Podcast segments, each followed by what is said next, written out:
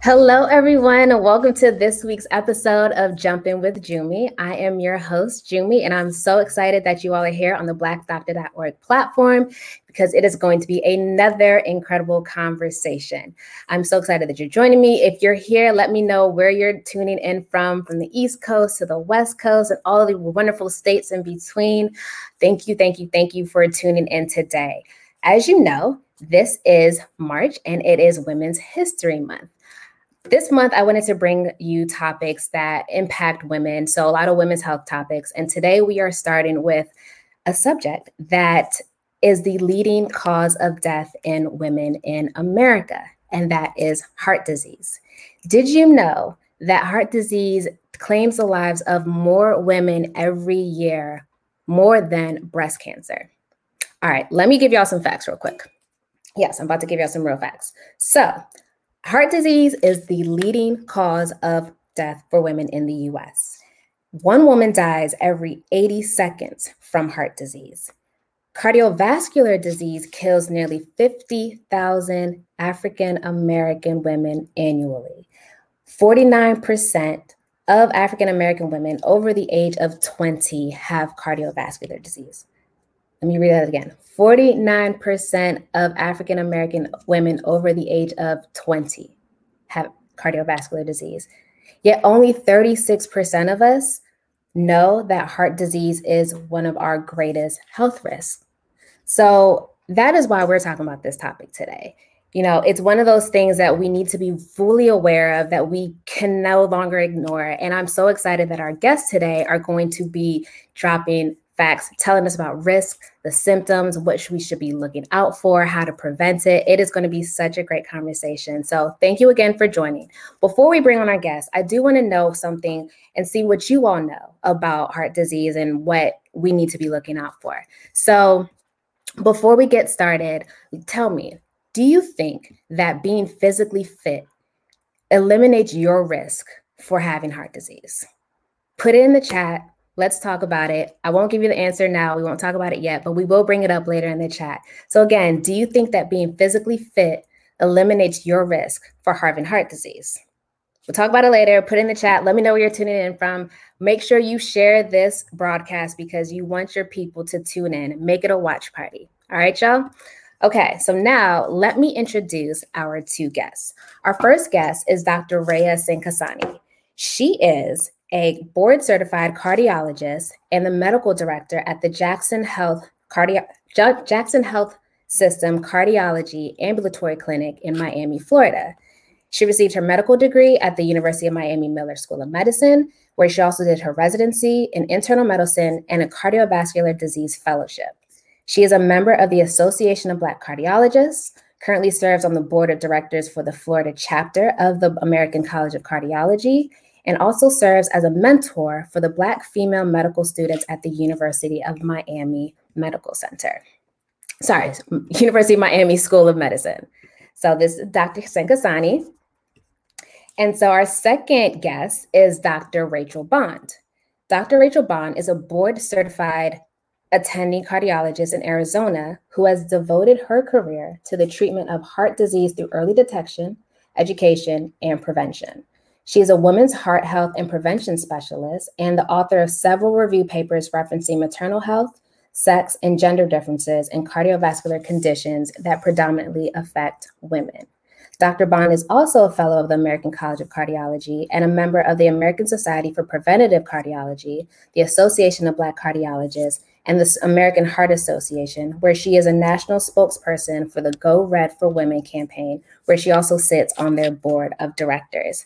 Please join me in welcoming both Dr. Bond and Dr. Sankasani.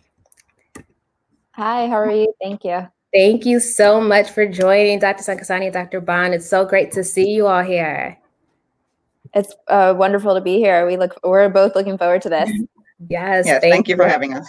thank you, thank you. So, Dr. Sankasani, if you wanted to start and give the viewers a little bit of information about you and what you do in your role as a cardiologist.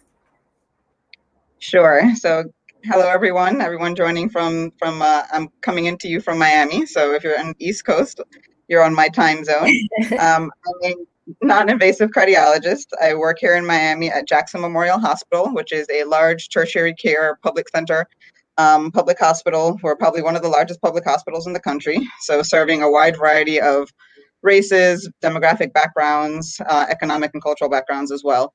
Um, I work mostly in the ambulatory setting, uh, all the way to the ICU, and I take care of a wide variety of patients patients who are healthy and have risk factors for heart disease, or may have had heart disease in their family and are wondering what their risk is and how they can lower that, all the way to people who have suffered from heart attacks, uh, heart failure. I know I see people in the group already commenting that, you know, their age and that they've had heart failure, they've had a heart attack. You're the exact patients I take care of. Uh, one of my passions is also uh, training and teaching the next generation of doctors. So that's why I have stayed at the University of Miami at Jackson Memorial Hospital and hope to pass on this knowledge to, to future generations so we can help patients improve their overall health and decrease the prevalence of cardiovascular disease. Because Jumi, that, that statistic you, you said, especially about black women, 49% over the age of 20 with some form of cardiovascular disease is scary. And that's a number we need to, to work together to bring down. Definitely, definitely. Thank you so much. Dr. Bond, can you tell us a little bit about you and your work? Yeah, absolutely. So I, as well as Dr. Sankasani had mentioned, I'm a non-invasive cardiologist too. Um, I'm actually the system director of one of our larger health systems in Arizona. Um, what that means for me is I oversee three to four hospitals in our women's cardiovascular program. And our large part of our program is focused on prevention. But beyond that, we are also making sure that we're providing uh, appropriate and equitable care for our patients as well. As we will be talking about, a lot of times women may present with more atypical symptoms. So some in certain situations, the services of our particular program is definitely necessary. And we do a lot of co management not even with other uh, specialties, but even within the spectrum of cardiology. Beyond that, I do have the opportunity to be most recently appointed the co chair of the Association of Black Cardiologists for our Women and Children's Committee. And a big part of that is making sure we improve the pipeline of women of color and just people of color in general to the cardiovascular field. When we think about the statistics, we know that Black women in medicine only make up about 2% of the population. So mm-hmm. it's actually amazing that we have two Black female cardiologists on this uh, program today. But the goal of my myself and I'm sure Dr. Sankasani as well is to get our faces out there. So we encourage others to join actually this field because it is the leading cause of death. But we need to make sure that we diversify it and we're actually taking care of the patient population and those that are taking care of the patient population can identify and empathize with that patient population. So that's a little bit of what I do. Absolutely. Well, thank you. I am super excited that you know you're two African American mm-hmm. women here talking about things that this condition that impacts us so intensely and like you're really going to help us unpack it and we can really feel like you understand what's going on with this so i know there's a term there's a cardiovascular disease there's heart disease there's coronary artery there's so many different terms that are out there can you tell us where all of those lie and what we should really know about each one of those terms, starting from cardiovascular disease, heart disease, stroke, heart attack. Where does everything lie, and how? What should we know about each one of those terms? Um, sure, I can I can start off on that topic. So, cardiovascular disease is referring to any disease that can affect the heart and the blood vessels, which, if you think about it, the blood vessels go to every single organ. So, cardiovascular disease is quite wide ranging. Um, I try to liken when you say cardiovascular disease to saying I'm buying a car. Well, there's different types of cars, right? Just like there's different types of cardiovascular disease. When people say cardiovascular disease and heart disease, usually they're meaning the same thing. Cardio is the, the medical term we use for heart. So, cardiovascular disease in, encompasses heart disease itself the most common type of heart disease people think about when they say, Oh, I've had heart disease in my family, or I have heart disease myself, is usually coronary artery disease, which is the blockages that occur in the arteries of the heart that lead to things like chest pain or angina or heart attacks. Um, there's other uh, types of heart disease as well, things such as congestive heart failure. High blood pressure or hypertension is a very common cardiovascular risk factor. Um, stroke falls into this category as car- of cardiovascular as well because it involves the blood vessels in the brain. Uh, diseases of the aorta, um, people who have diseases in the heart valves and need valve replacements. So cardiovascular disease is kind of an all-encompassing term, and then there's several different subcategories under that that can that can actually cause issue. But the most common one that people think about is coronary artery disease or blockages in the arteries of the heart that develop and can lead to things like heart attacks. So thank you for that. And I guess one of the things I want to get into is why we don't realize how important it is to like why don't we understand how important heart disease is? Like why aren't we aware of the risk posed to us? Like i read a statistic that was saying that 10 years ago 66% of people knew or 66% of women knew that heart disease was an issue. And that's gone down to like 44% now what is going on with that yeah, that's a wonderful question. And the statistic you're referring to is a study that the American Heart Association actually released in 2019. And I was actually really surprised to see that that statistic had steadily declined. But the fact is, is that it's not just the community that doesn't have that awareness, it's also clinicians. And that's, I think, to me, more daunting. So when we think about really the risk and the threat of women. A lot of times women think it's breast cancer. And when you want to actually put it into statistics, we know that about one in 31 women will die of breast cancer, but one in three will die from heart disease. Beyond mm-hmm. that, we as clinicians have to do a better job in having these conversations with our patients such earlier on. And that's really the emphasis earlier, the better, because what is so impactful about heart disease is that it's something we could prevent 80% of the time. And I think a lot of people don't realize that. What makes it preventable 80% of the time is really those modifiable risk factors the blood pressure, your blood sugar, your cholesterol, if you smoke or drink alcohol in excess, or if you're exercising or not exercising, most notably, that is really what makes heart disease 80% of the time preventable. And when we think about women in general, again, even in medicine, as I alluded to, a lot of times the focus is so much on the breast or the reproductive system. It's actually a term that we call bikini medicine, where you focus in on those particular vital organs without actually acknowledging the most vital organ, which is their greatest threat. So that's where these awareness campaigns come in. That's where even doing these amazing sessions that you're doing um, come into play, where we can get that awareness out there and educate the community. So let's talk about those risk factors there are risk factors that we can change and risk factors that we can't change. So let's start with the ones that we can't change. What are some risk factors specific to women that can't be changed when it comes to cardiovascular disease? Well, the one, the biggest risk factor that we can't change is our genetics, right? Too late to change parents. So you've already been born with this DNA, and there are certain parts of heart disease that is genetic, and that's a that's kind of a hotbed topic in medicine, trying to figure out and understand the genetics of heart disease. And is there any way we can do anything about that? Right now, that's not really what we focus on. So there's a certain part of heart disease that you inherit from your parents, um, particularly in women, right? Uh, on, early onset of menopause, um, longer years of, of you know can can increase the risk of heart disease. There's also pregnancy related factors that are specific to women such as hypertension during pregnancy or preeclampsia or, or, eclampsia, that increase the risk of heart disease, specifically in women, um, that obviously doesn't affect men at all.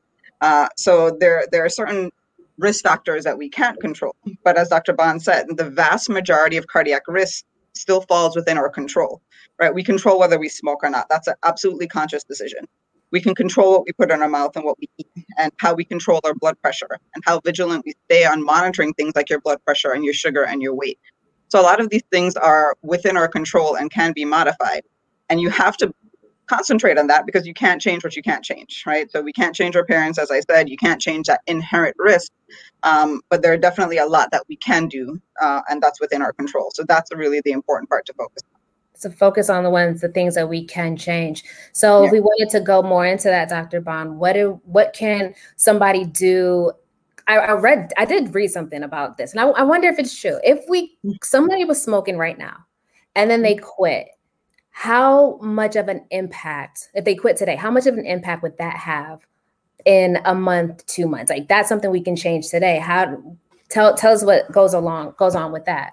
Yeah and i think the importance beyond just what can we do is also highlighting the effects that a lot of these traditional and modifiable risk factors um, have on us based on our gender. So, women, as an example, if you are a female who smokes the same amount of cigarettes for the same duration, you're actually at a 25% higher risk of having a heart attack or stroke compared to your male counterpart who's smoking the exact same amount as well as the same duration as you.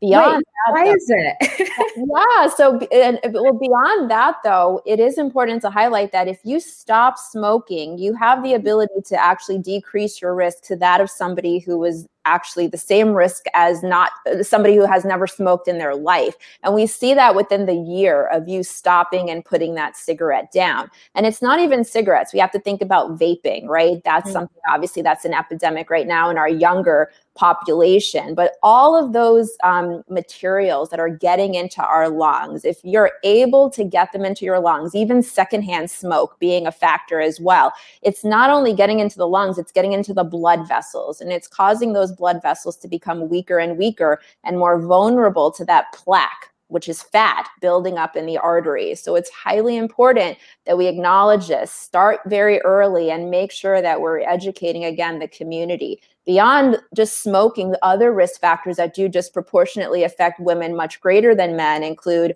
obesity. Beyond mm-hmm. that, it includes elevated blood pressure um, mm-hmm. and things of that nature. So that's why it's very important that we're very mindful of these risks, but most notably that we're doing all of the things we can to reduce them. And that's where your clinician comes into play because they can help you, be it lifestyle, changing your diet, exercising more and if necessary starting you on a medication. But for me it's always about that conversation. Start with the basics. Yeah. you can you can honestly control what you eat as dr sankasani said. Beyond that you could also control your energy and your exercise and that could be very impactful in controlling a lot of these traditional risk factors. Why is it so undiagnosed undiagnosed so um, infrequently in women and like why do men report symptoms more frequently than women when it comes to heart disease? So the topic of women the topic of women and how women show their heart disease compared to men is i always say women we always got to do things differently right? Mm-hmm. this is not one of those times where that's an advantage. So if you open a textbook or you go on google and you ask well what are the symptoms of heart disease you're probably going to see a picture of an older white man having his hand to his heart, um, mm-hmm. he's having chest pain. That that's not necessarily the case always for women. Yes, women can have chest pain, and if you're having chest pain or pressure on the chest or tightness on the chest, especially when you're doing activity or effort, that's really a concern. But a lot of women will just say that they're feeling more tired than usual their ability to do the things they used to do a few months ago or a year ago has changed because they have no more energy. They're more fatigued. Um, they may not have pain or pressure on the chest, but they may feel short of breath or winded when they're walking or doing activity. Or they may just feel pain in the jaw or in the neck area when they're doing activity specifically. So women don't always, you know, read the textbook. We don't always follow the rules and have, you know, chest discomfort and and everything that the book says we're supposed to. So if you're feeling symptoms that that you know that seems different for you. You see a change in your body, you see a change in your energy level, you see a change in your ability to do things that you used to previously be able to do. That should be a red flag. And I hear a lot of times people say, well, everybody's tired, right? We're all tired, we're all fatigued, we're all overworked. Yes, that's true. But if something is changing in you, you will know the difference whether something is just life stress versus potentially a, a, real health condition that you need to worry about. But I still say to patients, I, I would rather you come and see me and us have a discussion and everything at the end of the day turns out to be fine, then you waiting and assuming that this is probably okay. Um, and you don't want to bother your doctor, which I, I, always hear that. And I go, no, bother me. That's what I'm here for. Please.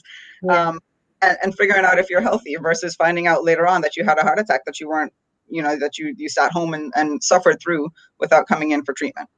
And that's really important, I think, especially now with obviously everything going on yeah. in um, our current society. But you know, going into a doctor, people maybe are afraid to go into, not afraid, but they don't want to go into a doctor. They don't want to see somebody and they're experiencing these symptoms at home. Like, what do you say to those people who don't want to go into a hospital go to their primary care physician because of COVID concerns? Yeah, so heart attacks don't stop during a pandemic, right? And that's what we mm-hmm. really need to get the message out there. One thing is is that every hospital across this country and honestly this world is has the infrastructure in place to maintain our operation. When you're thinking about possibly you're at risk of a heart attack, based on the symptoms that you're presenting with, that chest pain or any of the other atypical symptoms that we just described, you want to make sure if they're perseverating that you get that immediate care. When we think about the heart, we always say that, you know, that time is muscle, meaning the sooner we get you to do a procedure that could be life saving called an angiogram, if you're having a heart attack, where we're able to open up that blocked vessel, the better the outcomes will be. The lower your risk of death, the lower your risk of poor complications in the future. So, with this pandemic, despite all that we're dealing with in the hospital, we have all of the infrastructure in place, and it's very important for you to make sure that you're getting that immediate care.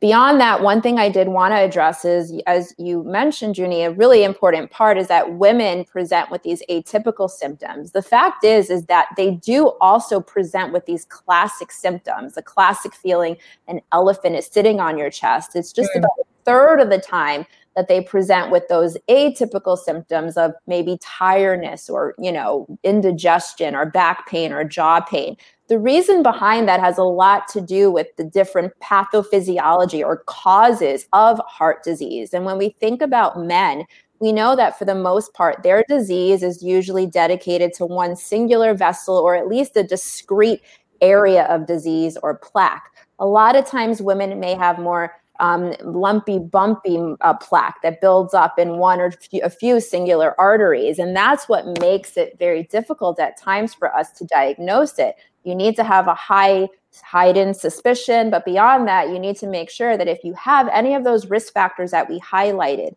and these symptoms are ongoing and perseverating, that you don't ignore them.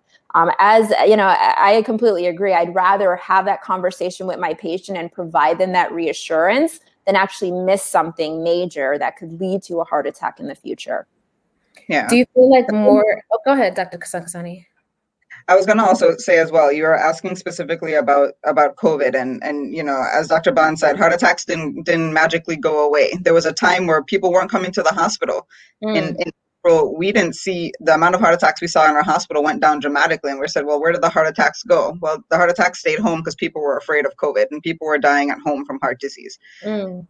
Fast forward to where we are now in March of 2021 all our offices have adapted to to to the pandemic. Everyone is wearing masks. We're limiting our patients that can be in the office at the same time uh, we're requiring everyone to to be socially distant. We're separating our, our, chairs and waiting rooms. The vast majority of our staff in our hospital have been vaccinated. So I would say it's safer to come to your doctor's office than it is to probably go to the supermarket, right? Um, and, and so I would encourage people don't be don't be discouraged right now because of COVID and the pandemic from coming to your doctor. If anything, you're just as safe, if not safer, coming to your doctor's office than going out in the general public. Okay, so you're having those symptoms that are of concern, please come and get evaluated. We're here for you throughout the pandemic and hopefully on into the future. So and I definitely want to re-emphasize that it's like do not sit at home and wait for things because like they're saying, especially for women, we present differently, you know, and it's something that I know somebody has put in the chat, you know, they just thought that it was related to menopause that they were tired, but you just never know what is going on with your body when it comes to something of this significance. So that does bring me to a question. What is the relation between menopause and heart disease? Can you all talk about that? Yeah, so that's that's actually a great question and we know that the earlier you have menopause, the higher your risk of heart disease will be in the future. And the way we define early menopause is really above the age of 45.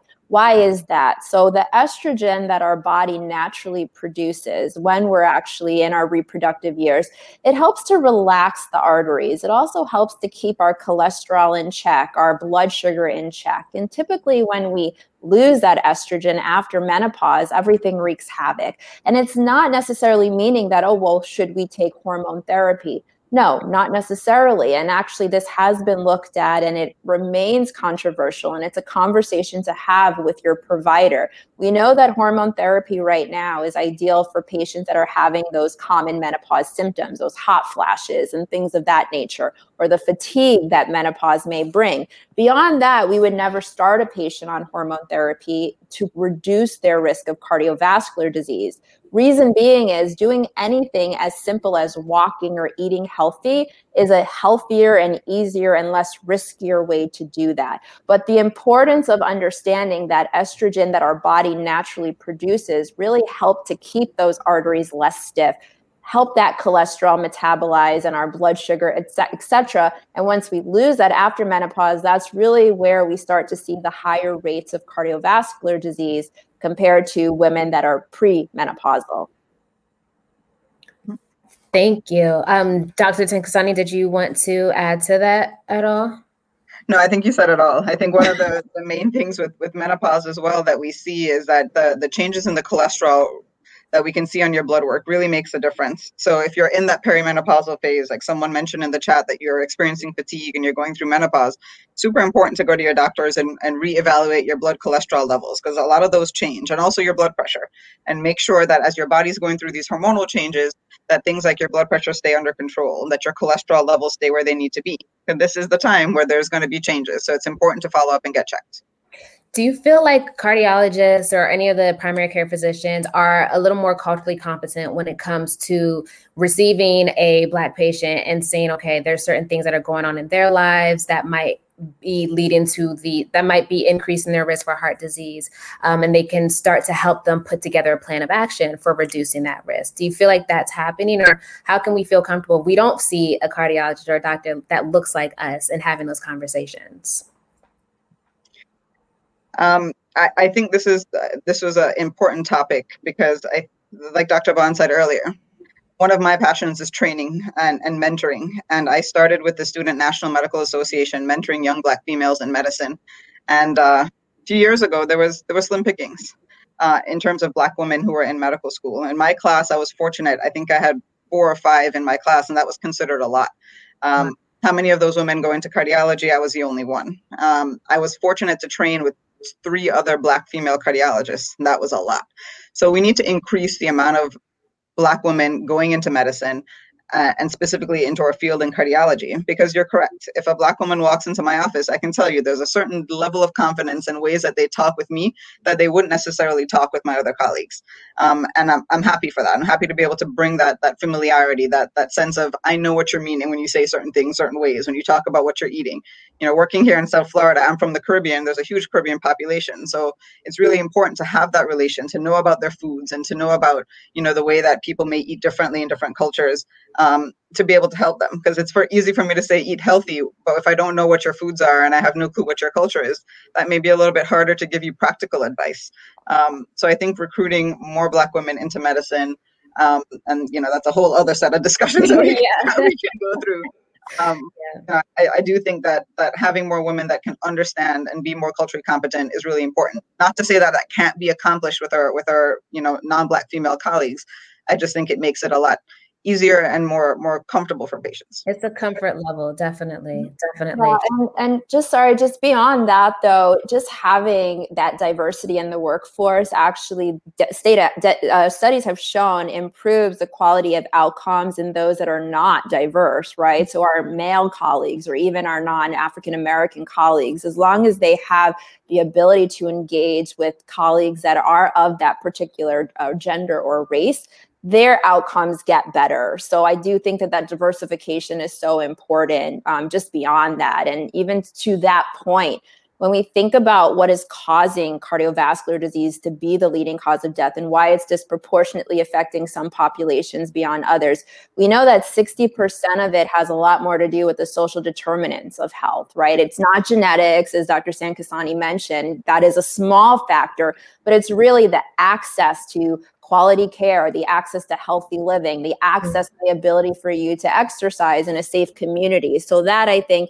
is something that we are working on even at a medical school level to really reinforce. And we know a lot of that centers at the end of the day on structural racism which of course is its own policy that we have to obviously highlight. And that's a whole nother hour of conversation. But I do think it's important for the audience to realize that as well. So you touched on that and um, the social determinants and just like your neighborhood where you grew up And So I, and you mentioned exercise. And one thing I think that first of all, we have so many people that are from all over. You know, we've got people from Texas, from Philly, from the ATL, from DC. Thank you all so much for joining. People answered the question of whether or not they think that being physically fit eliminates their risk for heart disease. So, which one of you all want to tackle this question and let us know what's really the truth behind this? Does being physically fit eliminate our risk for heart disease? Well, we wish we had the magic bullet to eliminate the risk of heart disease. I think it definitely helps. So by being physically active and exercising, you will help to combat a few things. One, you'll help with weight loss, right? One of the bigger risk factors that we consider one of those modifiable risk factors, especially amongst Black women, is obesity.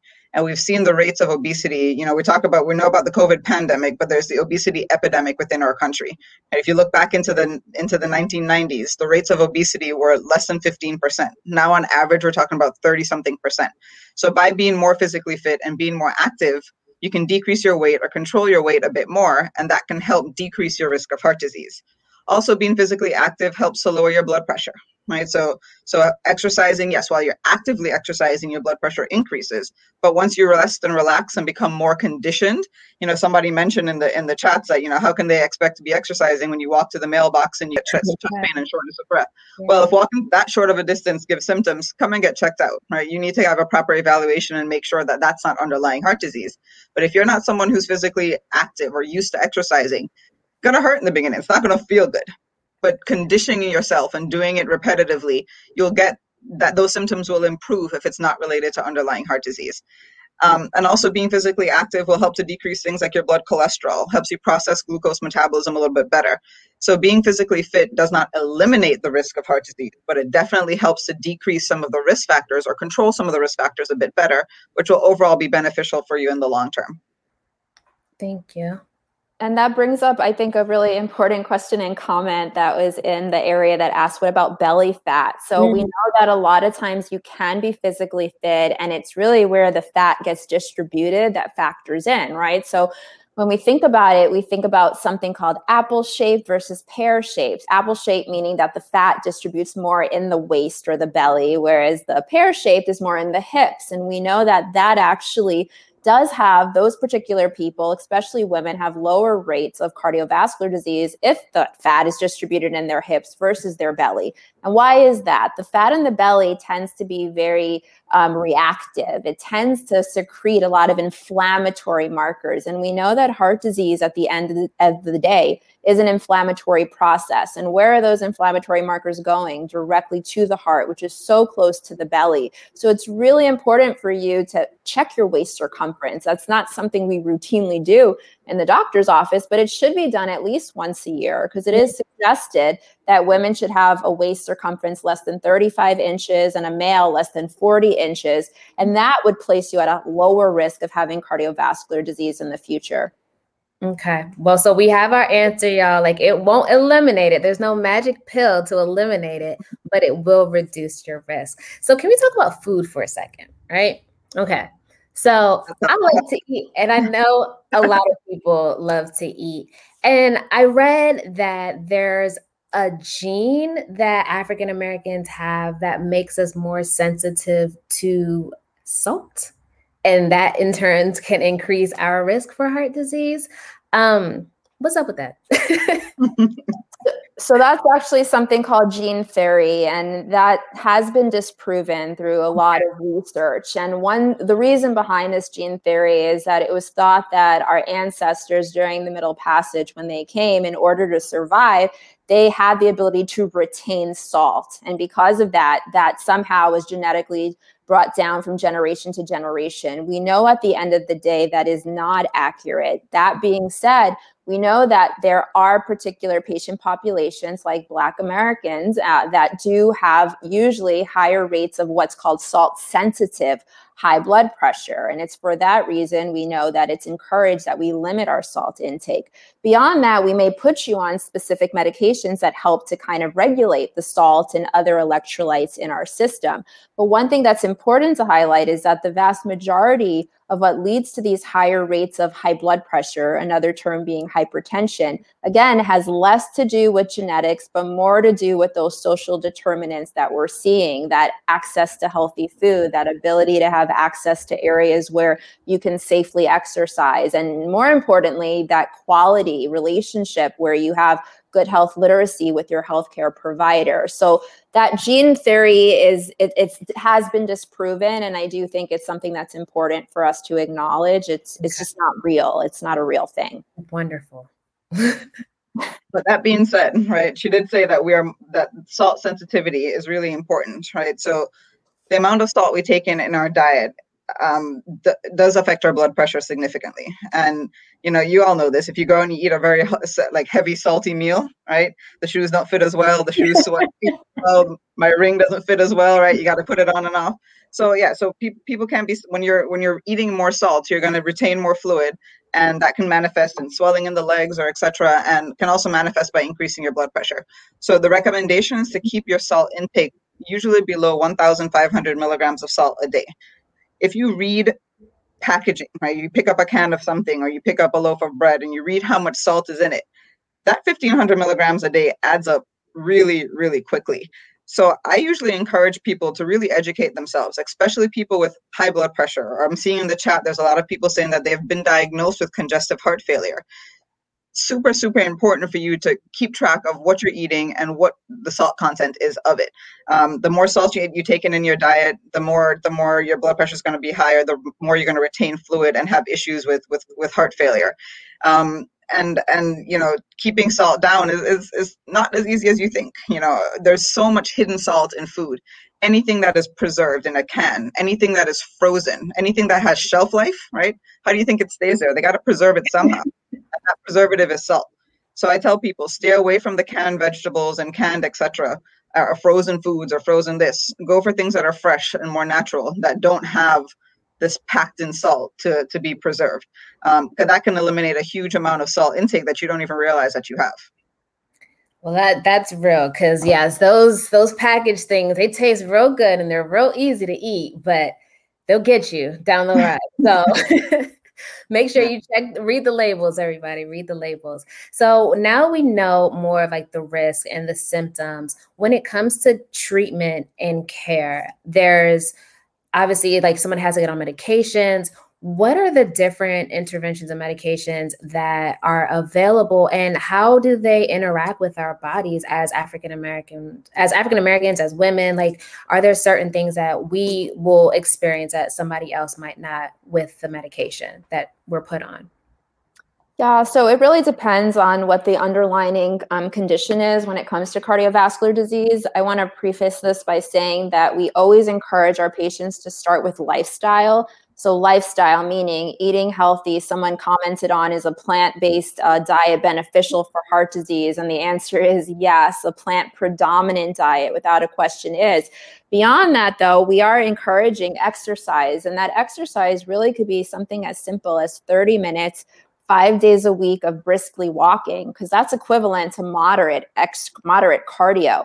Now if you are diagnosed with cardiovascular disease meaning you had a heart attack or a blocked artery either in your heart or even in your legs and you required a procedure standard medications then include a baby aspirin. Beyond that we're going to get you on a medication that helps to lower your cholesterol beyond a, a level where it's actually even lower than what would be ideal or normal what that medication beyond does, not just lowering your cholesterol, is it helps to reduce that inflammation. And as I mentioned, heart disease is an inflammatory process. One thing that I want to note, though, is that it's not that these medications are better suited in different patient populations, it's just that they're less aggressively prescribed in women as well as people of color. And that's something that, again, from a societal perspective, we have to do a better job at doing. Just to give you a few examples, if you're a female, who presents to the emergency room and you present with signs and symptoms of a heart attack, you are less likely to be considered. And there may be a delay in you getting that procedure, which is called an angiogram, where again, where we identify that blockage and we're able to open it up and fix it. But beyond that, you're also less likely to receive that baby aspirin or a medication for your cholesterol and beyond. And that's something that, again, we have to work at um, a little bit better in the medical field, but it's definitely something that you as a community need to understand and highlight to make sure that you could advocate for yourself and that your doctors are giving you everything that they should be giving it to you, uh, uh, be it you being a female or somebody of a different, um, d- different makeup or group so people can take the information to their doctors and say listen this is what i understand. Can you help me create a plan of action exactly. for, for reducing my risk? Okay. So knowing that what are some typical plans of action? I know dr sankasani you've got like your psa tell us about your psa um, so I usually have my, my PSA I tell patients for heart disease, you know, the P is for prevention, right? There's a lot we can do as we spoke about to help control, you know, control what we can control. There's a lot we can control to decrease our chances of getting heart disease. And I, you know, I really encourage people to educate themselves and to make a plan that works for your life and we'll I'll talk about you know some things a little bit more specifically because as Dr. Bond mentioned, and I see in the chat, people are bringing up plant-based diets, and I'm really ex- excited to talk about that because it's something you know I'm trying to practice what I preach. So my husband and I are actively doing that. So you know I say educate yourself on what you can do to prevent heart disease. The S is screening, right? Get with your doctor get with your doctor to try and figure out how you can screen yourself properly, making sure you're checking your blood pressure, checking your waist circumference, as Dr. Bond said, knowing what your cholesterol, what your numbers are.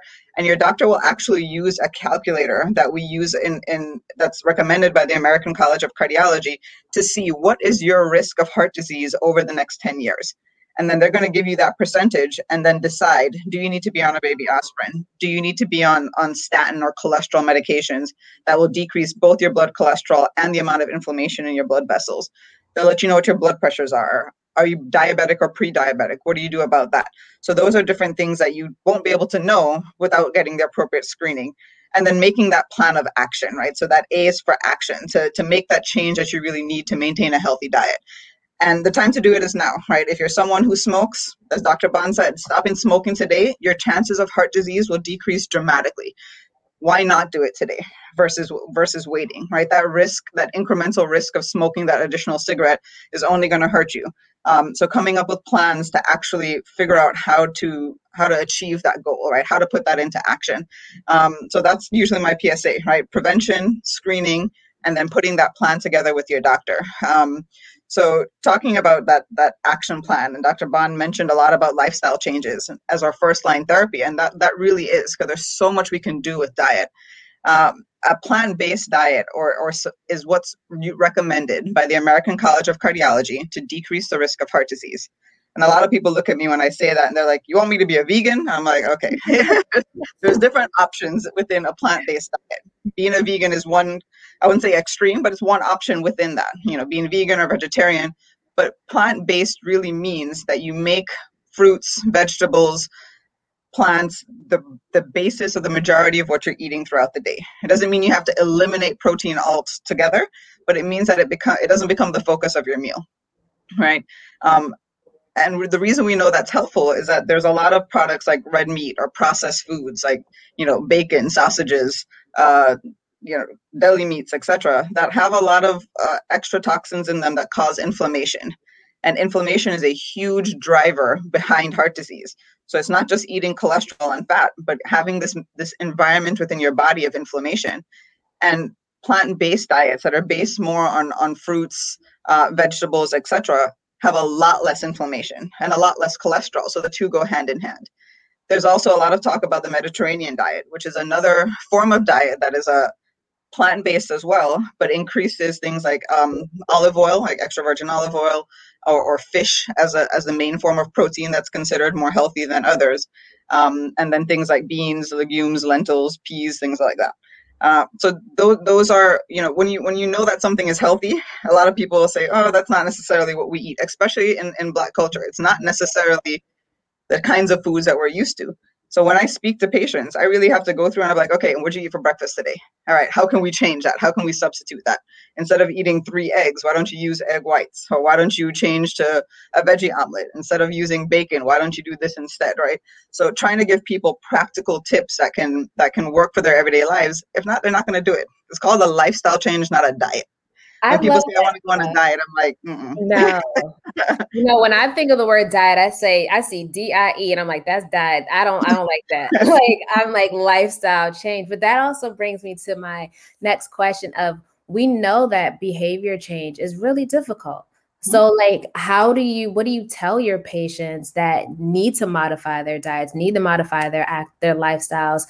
And encourage them like it's not going to happen overnight but it's incrementally like what is your messaging to them how do you help them with that Yeah, so as you said, it's not going to happen overnight. And that's why we want to emphasize that it's something lifelong, right? And this is something that we shouldn't do just to improve numbers. And that's the last thing you want to do is to make sure that your doctor's okay and happy on the next visit. You want to make sure that you're living a healthy and long life. And one way to do that is to get the whole family involved, where it's not just focusing on yourself, but you're leading by example. If you're a mother or a father or your grandmother or grandfather, you want to make sure that your whole entire family is living that healthy lifestyle. And that's usually for me the conversations I'm having with my patients that here are the tools that we can provide to you, but let's make sure you provide those tools to your family. Because if you're healthy, they need to be healthy as well. And one important thing that I think is imp- uh, furthermore important to emphasize is that as women in general,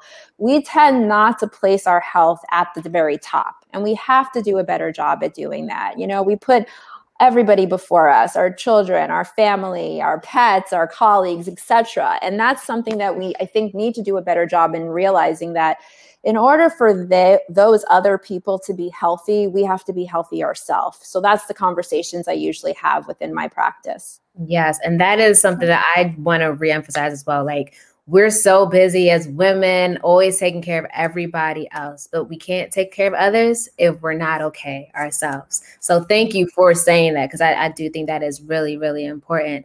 Um, I do want to get to, I know that you have done an incredible job of answering questions as coming in because they've been coming in and I'm loving it. I'm really, really loving it. One of the most recent questions that somebody had has to do with, you know, they had a heart attack and so this was a question is what is a safe elevated heart rate while exercising for an individual that has survived a heart attack? And for anybody that has had a heart attack, what what do you recommend when it comes to exercise? Well, the first thing I would actually recommend for that person who's had a heart attack and is worrying about exercising is to look into cardiac rehabilitation programs in your area. Okay. These are programs that have been proven to help decrease the risk of a second heart attack and increase your, your physical fitness while you're under the direct care of a, of a of a physician. So think about it like going to the gym with a doctor there, right? So they'll be able to tell you what your safe what your levels of heart, you know, of, of what safe level of heart rate is specific for you and not just go off of something tailored. So if you've had a heart attack and you're thinking about getting into an exercise program now, I would say look into cardiac rehabilitation as an option um, and and and work with your doctor specifically on a plan for you. Okay. There are certain levels that we can look at for heart rates, right? There's certain math that we can do, like 220 minus your age times 85%, right? There's all these formulas. Um, but the simple rule is, you know, start slow. Your heart rate is going to go higher faster in the beginning. And then as you keep going, you'll notice that it takes longer for you to get to that same heart rate. That's endurance training or conditioning. Um, but I really do emphasize cardiac rehabilitation, especially if you've had a heart attack in the past to really help decrease that risk of having a second event. Because that is, you know, a lot of people say, well, I've had a heart attack. Well, what is my chances of this happening again? Um, and things like Dr. Bond spoke about, being on the cholesterol medication, being on a baby aspirin, and these are medications lifelong. That's another common question people ask.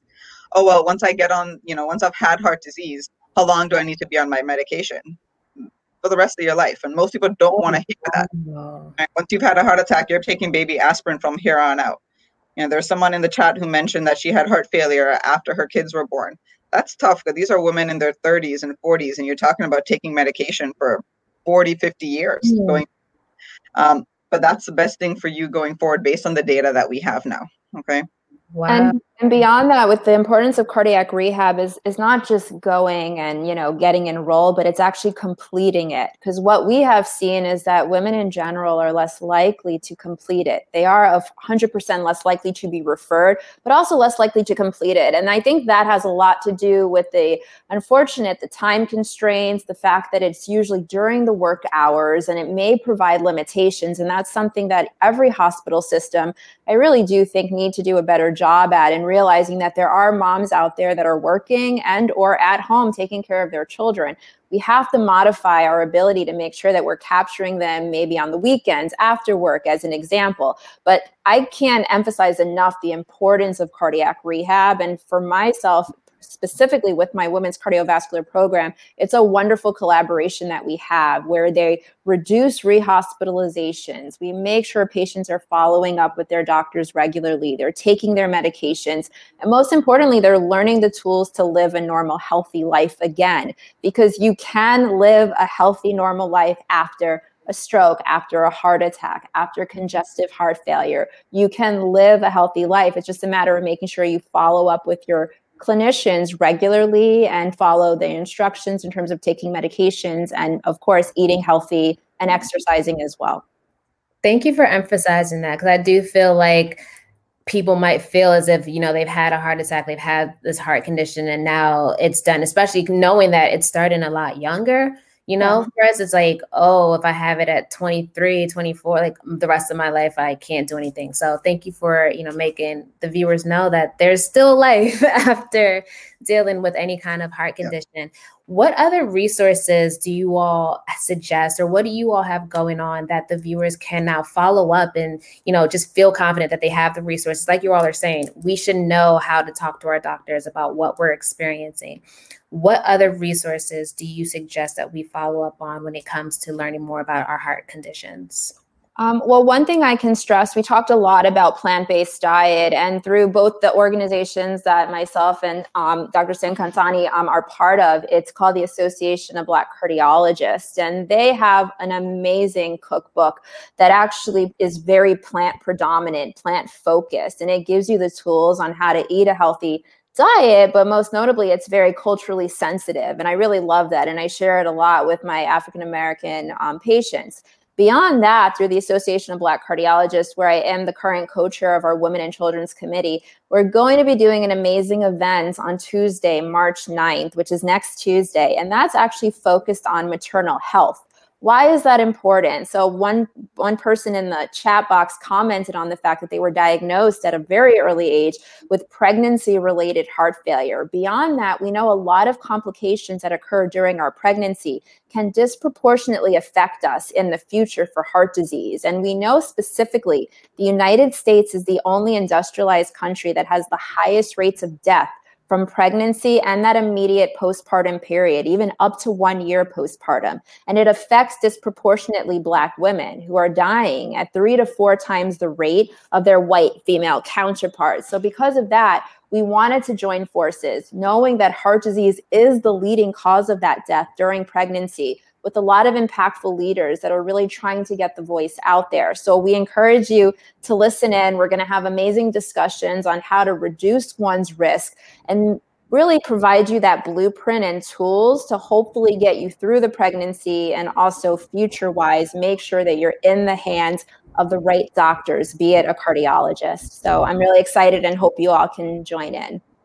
Yes, and I put it right here the Labor of Love event. That is the link to register. Definitely check it out. It's going to be such a great event. And I think that it's going to be something that's going to help everybody get a, a more in depth understanding of why it's so important for women to truly understand what is going on with their health.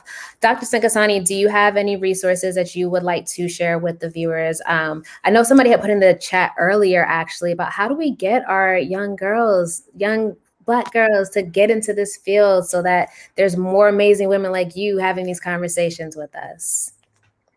Yes i think you have to lead by example right? The more we we more we put ourselves out there and that's why you know it's five o'clock and i, I could be when, when when we started and i was like man should i should i do this show or should we be heading home to our family? you, know, do it. do and the reason is to, to show you know mothers out there and, and people who are watching this that yes there are black female cardiologists throughout the country and we're trying to make a difference for black women um, and then and then having them tell their children right and and, and encouraging them into this field.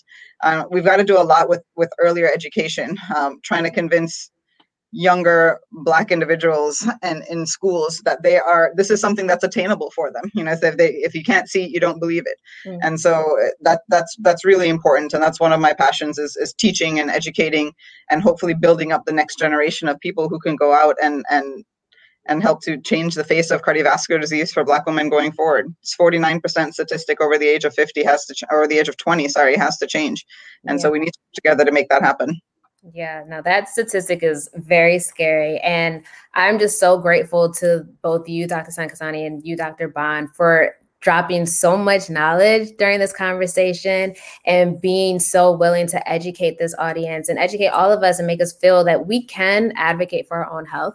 We can have the conversations. There are things that we can do to modify our risk for heart disease and that there is hope that that 49% in will go down and there is hope that more people will be aware that it's not breast cancer that's killing us. It's actually cardiovascular disease.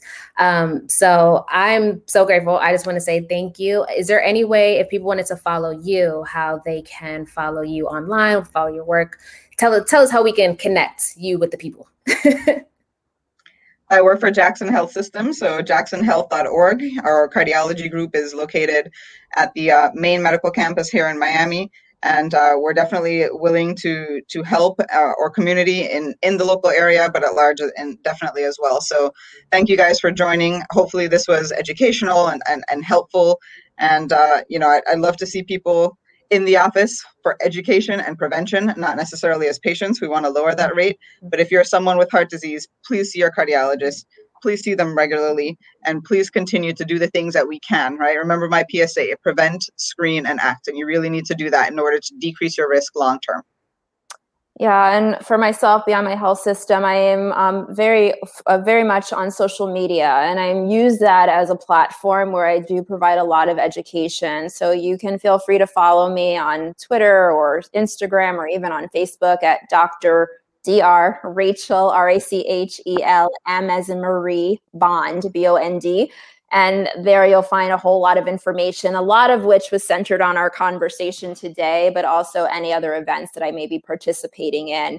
Um, I do echo Dr. Sankasani's uh, statement that we need to increase the pipeline and we need to get more women in our field, specifically women of color. And I'm really encouraged by this. And thank you so much, Jumi, for reaching out because I think what you're doing is also amazing that you're really providing again these tools that our our community really needs to mm-hmm. figure out how to advocate for themselves and best provide quality care. So I do thank you again for reaching out and I look forward to hopefully doing another one of these really soon. Absolutely. Thank you all again. Thank you for joining. Make sure you tune in to Dr. Bond's event next Tuesday again. Um, and I appreciate you all. Have a wonderful rest of your Thursday. I will see you again next week at 2 p.m. Pacific time, 5 p.m. Eastern time. Jumping with Jumi. Thank you all. Bye. Thanks, Thanks everyone. Bye.